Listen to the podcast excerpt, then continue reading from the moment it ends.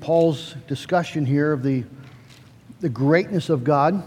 And uh, I'm going to I'm gonna start reading in verse 6. And I don't, I don't think that's going to be up there. I don't know what we have up there. But uh, you all have Bibles or phones. And um, encourage you to open those.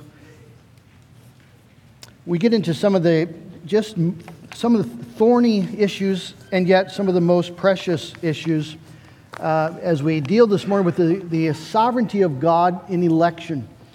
And it's a truth that we um, really, really do well to get our arms around. If we, we need to learn how to, to um, be comfortable with a God who is uh, beyond our understanding and be able to trust that He knows what He's about, even when we don't fully get it. And um, and the doctrine of election profoundly helps us with that. And the reason that's important for us is because we will come to circumstances in our life where we don't understand the ways of God. And many people leave off believing in God in those times because, because they don't understand God and they charge God to be wrong. Uh, they've, they've never learned how to simply be still and know that He is God and that uh, he knows what he's about. And the doctrine of election is a wonderful reminder and help to us in that. So I'm going to begin reading at verse 10. Um, we'll be looking at verses 14 through 18 for our message. I'm starting in verse 6, excuse me. So Paul is dealing with the issue here of how come the Jews have not come to faith? And um, has God's word failed? Verse 6 It is not as though the word of God has failed. For not all who are descended from Israel belong to Israel, and not all are children of Abraham because they are his offspring. But through Isaac shall your offspring be named. This means that it is not the children of the flesh who are the children of God, but the children of the promise are counted as offspring. For this is what the promise said About this time next year I will return, and Sarah, not Hagar, Sarah, shall have a son.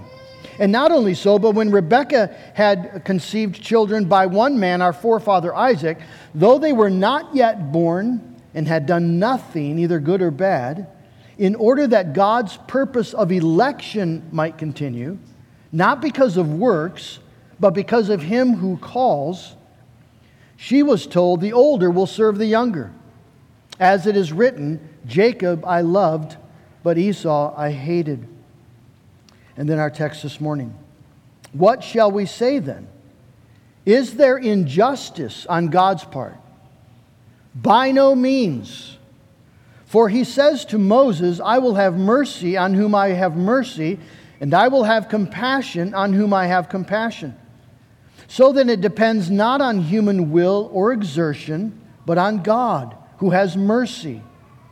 For the scripture says to Pharaoh, For this very purpose I have raised you up, that I might show my power in you, and that my name might be proclaimed in all the earth. So then he has mercy on whomever he wills, and he hardens whomever he wills. Let's ask the Lord to bless. Father in heaven, we, we come this morning to this mountainous truth of your sovereignty. And we pray, Lord, that your Spirit would come and give us spiritual understanding so that we might understand the things that are given to us, but recognize that the secret things belong to God and be content with that. Lord, so we ask for your help as I preach, as we listen, that we might see you in the glory of your being. And we pray in Jesus' name, amen. The title of my message this morning is exactly what Paul asks Is there, is there injustice on God's part? Is God unfair? I wonder if you've ever asked that question of yourself. I think most Christians at some point have. Maybe you experienced some heartache, some great loss, and, and it didn't seem right. It didn't seem fair. I have to confess that this past summer, as Randy was dying of cancer, it didn't seem right to me that a man in his prime, a man uh, with his family still needing him, a man loved by so many, should be taken away just weeks after his 53rd birthday. And uh, some of you maybe are wrestling this morning with these sorts of things. Maybe God's given you a debilitating disease that you never expected.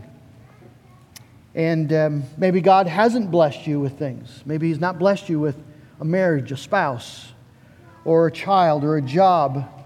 Uh, things that, that most people enjoy, and, and yet God has not given that gift to you, that blessing to you, and, and you don't know why, and it doesn't, it doesn't seem fair.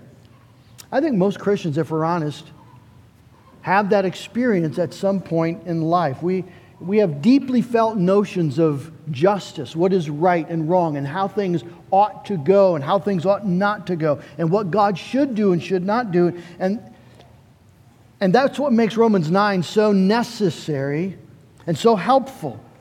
Because Romans 9, you see, helps us to recalibrate our vision of God, our understanding of God, our, our thoughts of God, so that we can see Him as He really is and, and have a, an ability then to, to deal with the circumstances that God brings into our life, trusting that God knows what He's about and that in Christ He's about our good. This is a massive, critically important text. This is a, a, text that brings us face to face with a God who is not like us and does not do things the way we would do them. And a God who does not apologize for any of it, but rather invites us to see his glory.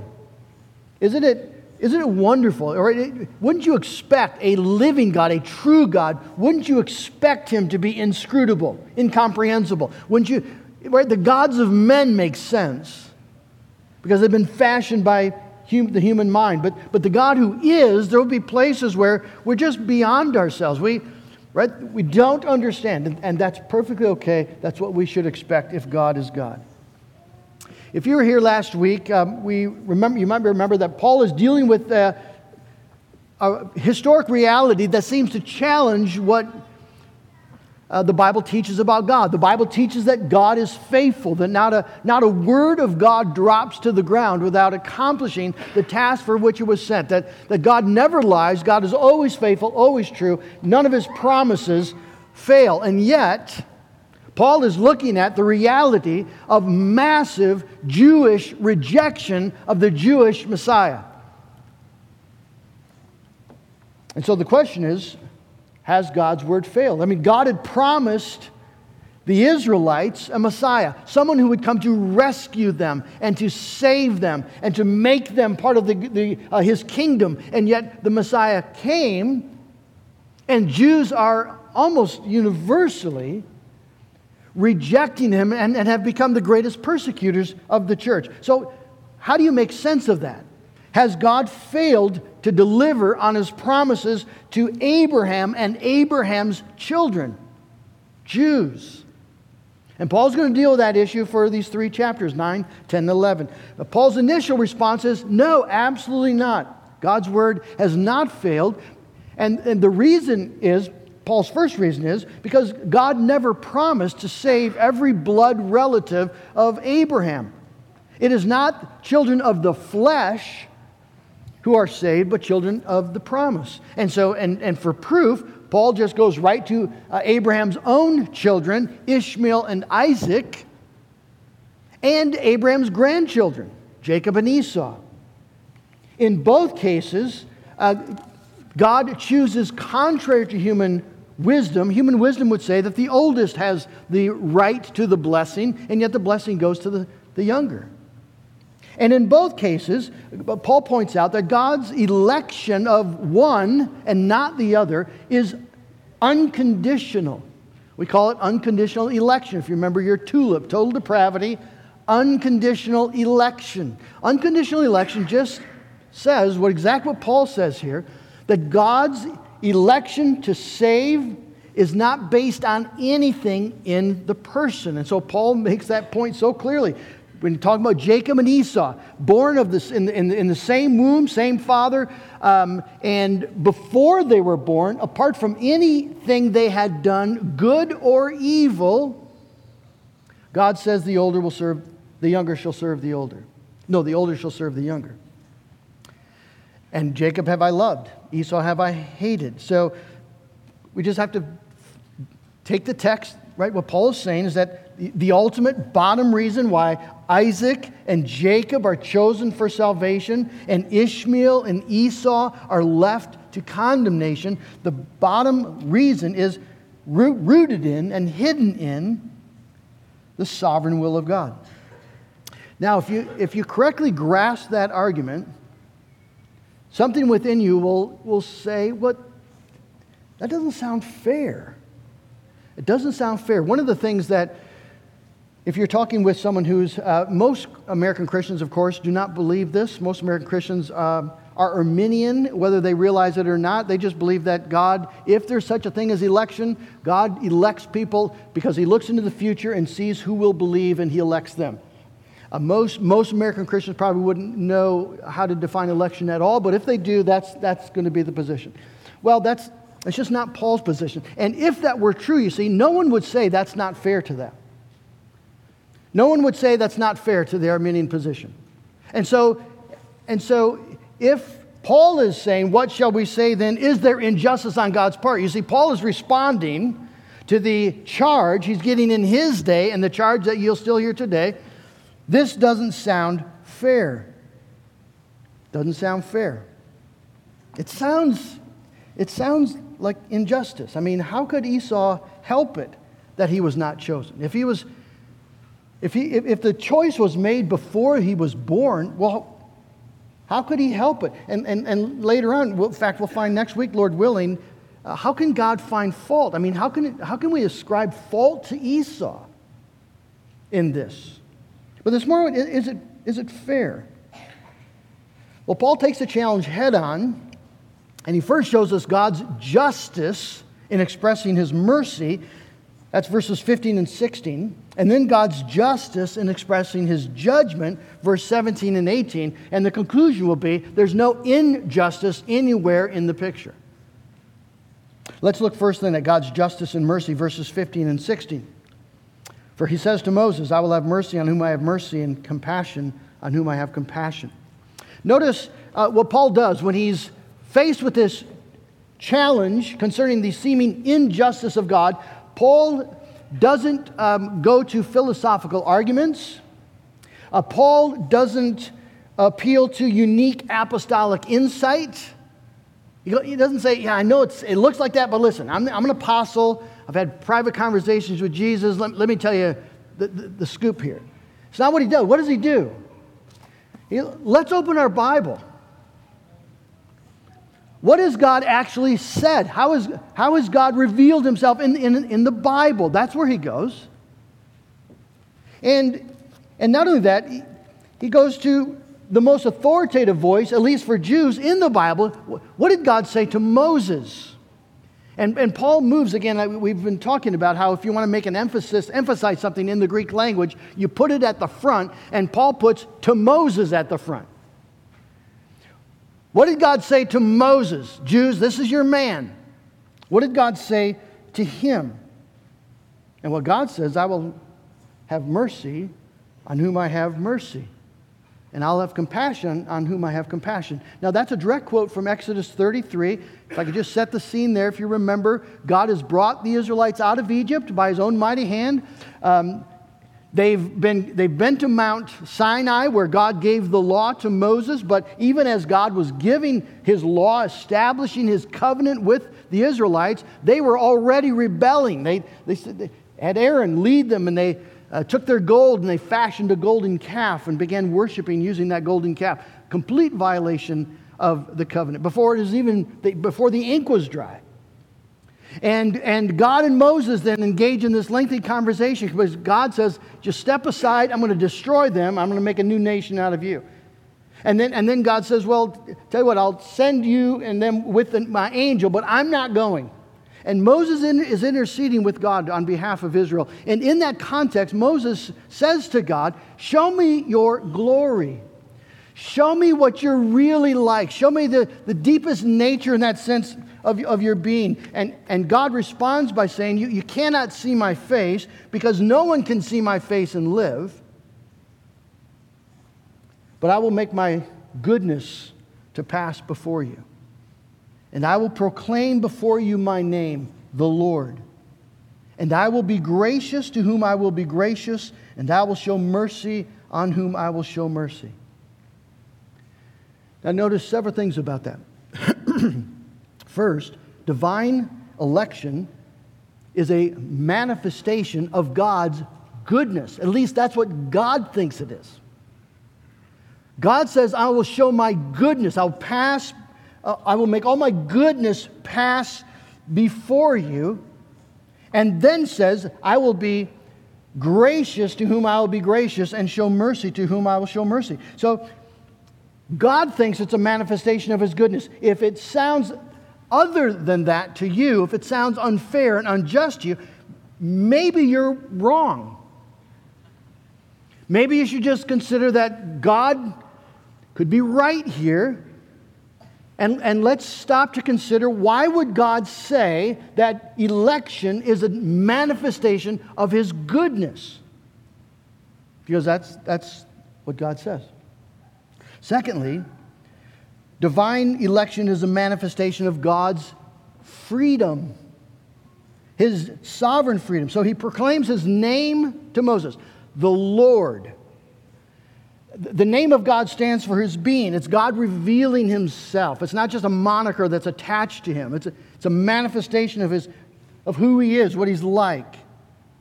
And, and part of the essence then of God being God God being the Lord is his prerogative, his perfect sovereign freedom to show mercy to whomever he decides to show mercy and to have compassion on whomever he decides to have compassion.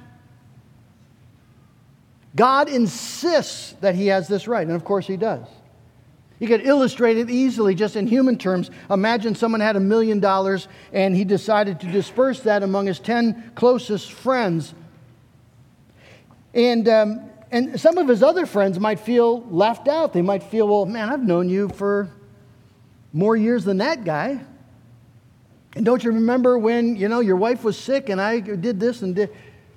Uh, it's not fair. See, some of his other friends might feel like they've been mistreated in some way. It's not fair. But, but see, of course, there's no, there's no injustice in it. Uh, they don't have any right to that money. He's not giving it out on the basis of merit. He's giving it out on the basis of just his own sovereign, his own free choice. It's his money.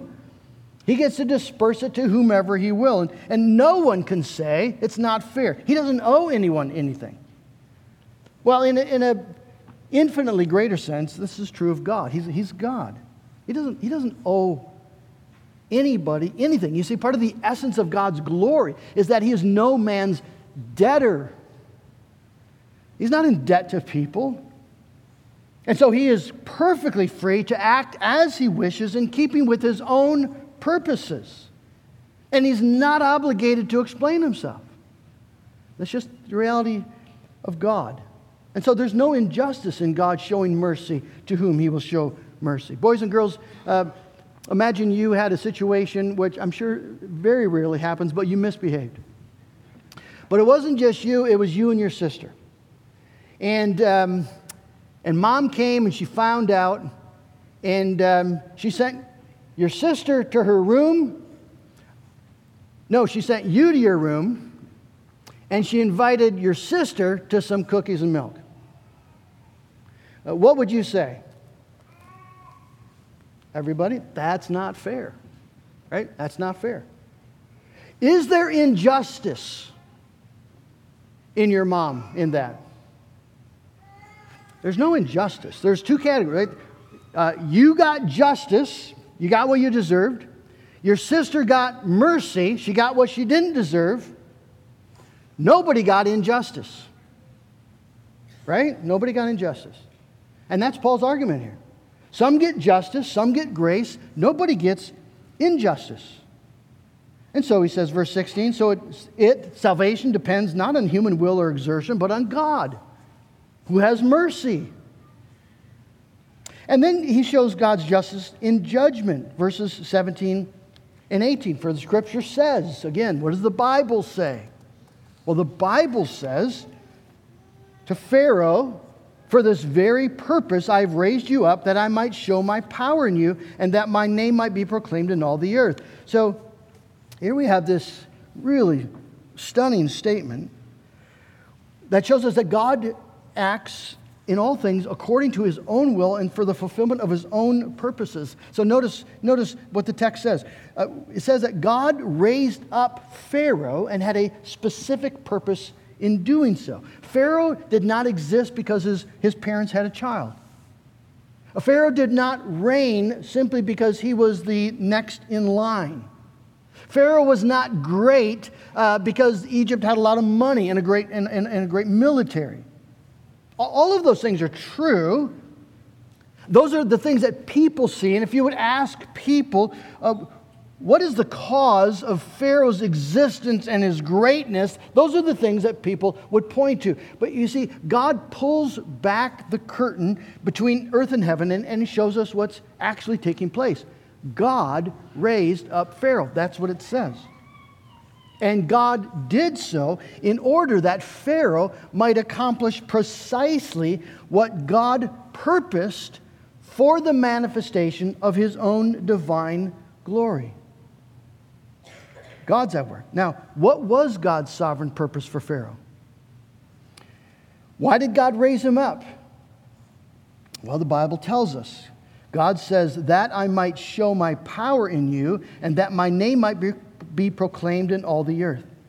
So, so God's purpose for Pharaoh was that Pharaoh would be the canvas on which God would display his power to the whole world and magnify his name in all the earth. Now, how did that happen?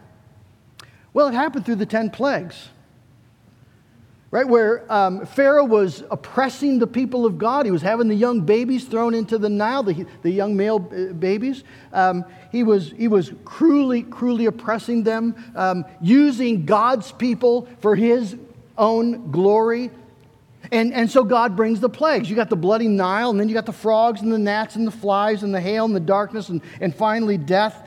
And each plague, you see, was not just a devastating natural event, each plague was clearly, directly from the hand of God and a devastating denunciation of the Egyptian gods. That was a fun study when we did that some years back. Every plague is a, is a, is a denunciation of some Egyptian god. You see, the God of creation is mocking and dismantling the false gods of men as he destroys Pharaoh and delivers his people. So, the God of heaven, you see, is proclaiming his name. He's manifesting his name throughout the world through this. If you want to know what the underlying purpose of creation is, this is it, right? This is it. That God might manifest his glory and make his name known throughout the world, that the, that the world might know without a shadow of a doubt. That's, that's, that's why things happen. That's, what, that's God's ultimate purpose in this world. And, and, and again, I know that, that, there are things that happen that are devastatingly painful and, and excruciating and heartbreaking. I, I, I understand that. But, but, but God, as God, wants us to see that it, none of it is random and that there's, there's a, there is a purpose underneath and that purpose will be fulfilled. And for that, we can, we can give thanks. So then, he has mercy on whomever he wills and he hardens whomever he wills. That's just, that's just, a, just a flat out statement of sovereignty. God does as he wills. However, however, it doesn't resolve the issue emotionally. In fact, many would say that this just feels like cold, random determinism. It, it, sounds like God capriciously and randomly selects some for salvation and others for damnation, and we just have to accept it because God is God and God gets to do whatever He wants to do. And even if you can logically conceive that or concede that, emotionally, it, it, it doesn't fix it, it doesn't really help. And, and your heart will still be hard towards God. And, and, and, you'll still have hard questions. How can God really, right, send Esau to the fire of eternal hell just because he wasn't elected? I mean, that's the question. Let's just get it on the table. How can God justly send people to everlasting hell just because they didn't get elected. Is that right? Does that sound fair? You see, this is precisely why people consider the doctrine of election to be its own revolting house of horrors, and most American Christians shudder at the thought of Calvinism. This can't possibly be what God is like. But before we dismiss what Paul is really saying, let's make sure we understand what he's saying. Because the truth here really is infinitely precious. First, let's just ask the question what does it mean that God hardened Pharaoh's heart? Because what people hear when they read that is that God uh, noticed this man just doing his normal, right, life. Not a perfect man, but, but just, you know, by and large, innocent man. And, and God hardens his heart. God acts evilly upon Pharaoh. And, and, and that's not fair.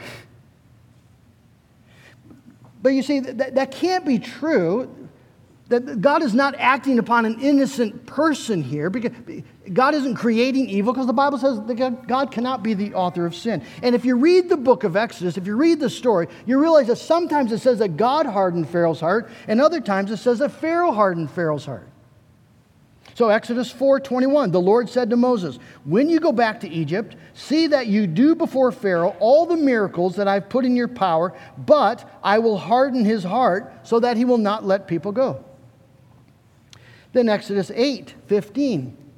But when Pharaoh saw that there was a respite, he hardened his heart and would not listen to them as the Lord had said. So, so you see here both the reality both of divine sovereignty and human agency. Pharaoh is not an innocent victim of divine determinism. Pharaoh is an acting agent making conscious choices every time.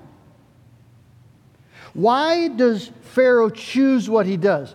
Why does he choose to resist God? Why does he choose to oppress the people of God? The answer because he wanted to because his heart was evil, because in his heart he hates the living God. Okay? He's not an innocent victim. He's not an innocent man at all. He deeply, truly hates the God of Israel and, and the people of the God of Israel. Uh, he's allied with the devil himself. And so God judges Pharaoh by leaving Pharaoh to the evil of his own heart. When the Bible talks about God hardening his heart, all God needs to do is remove his restraining hand. It's all he needs to do. The reason the world is not um, utter chaos and, and a hellish experience right now is because, because God restrains sin. But, but you'll find there's times in the Bible that God removes that restraining hand. You see that in the book of Romans, right? People, people uh, rebel against God, they, they sin against God, they don't honor Him as God or give thanks to God, and so God hands them over. Okay, hands them over. And people plunge themselves into even further sin. Well, that's what, that's what God is doing. So God judges Pharaoh by hardening Pharaoh's heart, leaving hair, removing his restraining hand, so that, so that Pharaoh will not listen to Moses and he will not let the people go, and he will continue to resist the command of God, even though he sees with his own eyes the power of God, and he will finally be justly condemned. There is no injustice in any of it. Who could say that God is being unjust in regards to Pharaoh? Now, of course, we might think, well, yeah, but that's Pharaoh. It's not, that's not me. It's not, that's not human race. Well, actually, it's the human race. All have sinned and fallen short of the glory of God because we wanted to. We're opposed to God by nature because we're sons of Adam. And that's why you see when the Bible talks about divine election towards salvation, towards reprobation, towards condemnation, it talks about God hardening, giving people over to and when it talks about uh, divine election to salvation, it talks about mercy. I will have mercy on whom I have mercy. I will be gracious to whom I will be gracious. Now, why does it use those words? Well, because, because God is responding to stubborn, sinful, rebellious, lost sinners. And he would be perfectly just to do with every single member of the human race what he did to Pharaoh. Just let you go. He'd be perfectly just. There wouldn't be a single person that could complain about, of injustice in it.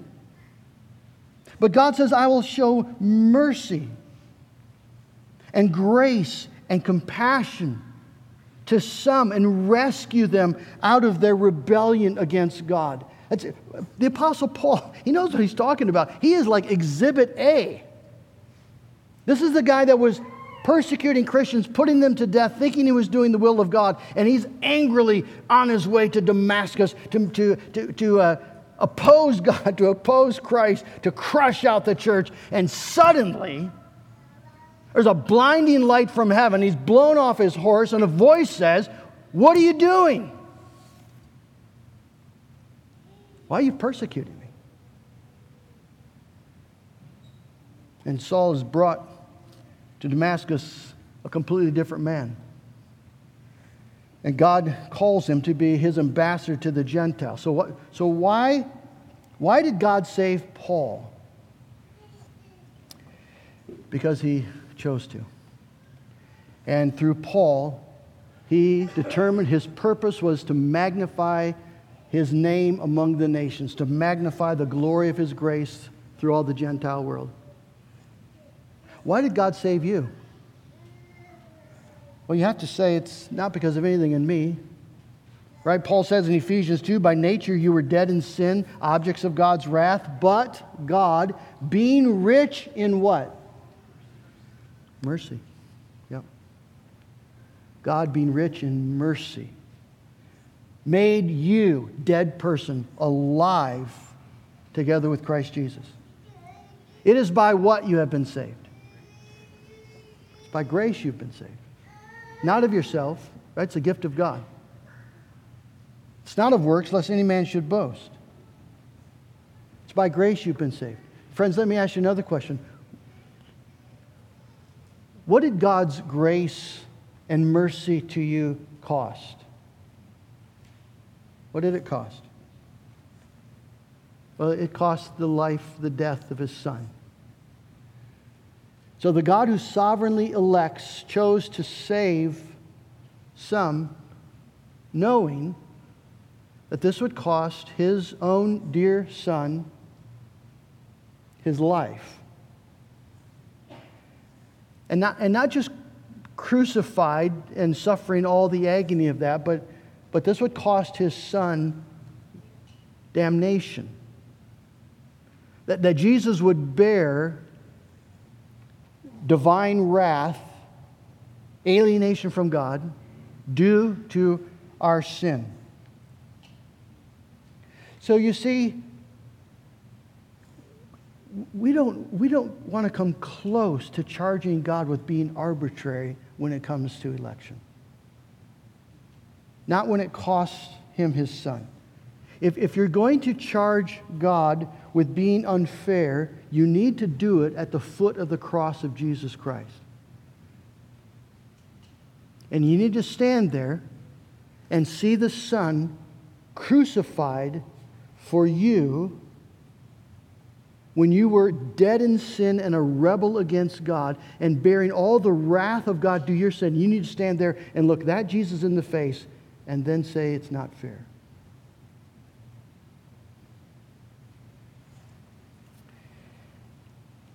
You see, the, the cross doesn't answer every question. There are things that we won't know. The secret things do belong to God. But it does answer this question Is God unfair? No, by no means. Not in a million years. Not when He elects at the cost of his son. And when we look at the circumstances of our life, is God unfair? No, he's not unfair. Not just because we deserve one thing, it's, it, it's, it's, it's deeper than that. Somehow, God loved us so much, He gave His own Son, Jesus Christ, for us, and, and, and, has promised to do good to us in every event. And so, even in the most excruciating and devastatingly painful events, somehow those truths are still true.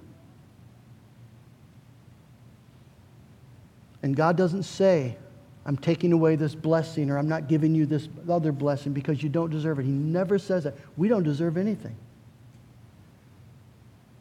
God says, Trust me. Trust me. I gave you my Son, Jesus Christ. I am the sovereign God who accomplishes all things according to my purpose, for my glory, for your good. And one day, one day, every question is going to be resolved either because it will be answered or because we'll realize it was a foolish question. And so when it comes to the doctrine of divine election, our call is just to worship. Let's pray together.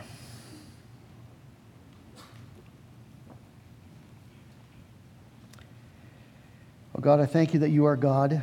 I thank you that you're not like us. I thank you that your purposes are so far above us. And yet, Lord, I thank you that you've revealed yourself to us so that we might understand and love you and worship you. God, it breaks our heart to see people who are lost, who choose not to see the manifestation, the revelation of yourself you've given in creation, and, and so many, even having heard the gospel, to turn away. It breaks our heart. And Lord, we do plead for them that you'd be gracious. And thank you, O oh God, that you are a missionary God. It is your, it's your intent to save the lost. And as you've been gracious to us, we pray that you'd be gracious to so many others. That you would open blind eyes and, and transform dead hearts, just like you did with us. And that you might glorify the greatness of your grace in a magnificent way in our day but Father, I pray that we would also then humbly submit to you, to your purposes, even when we don't understand, even when it's, even when it's devastatingly hard. But may we trust that because the cross stands, we don't need to worry if you're being arbitrary.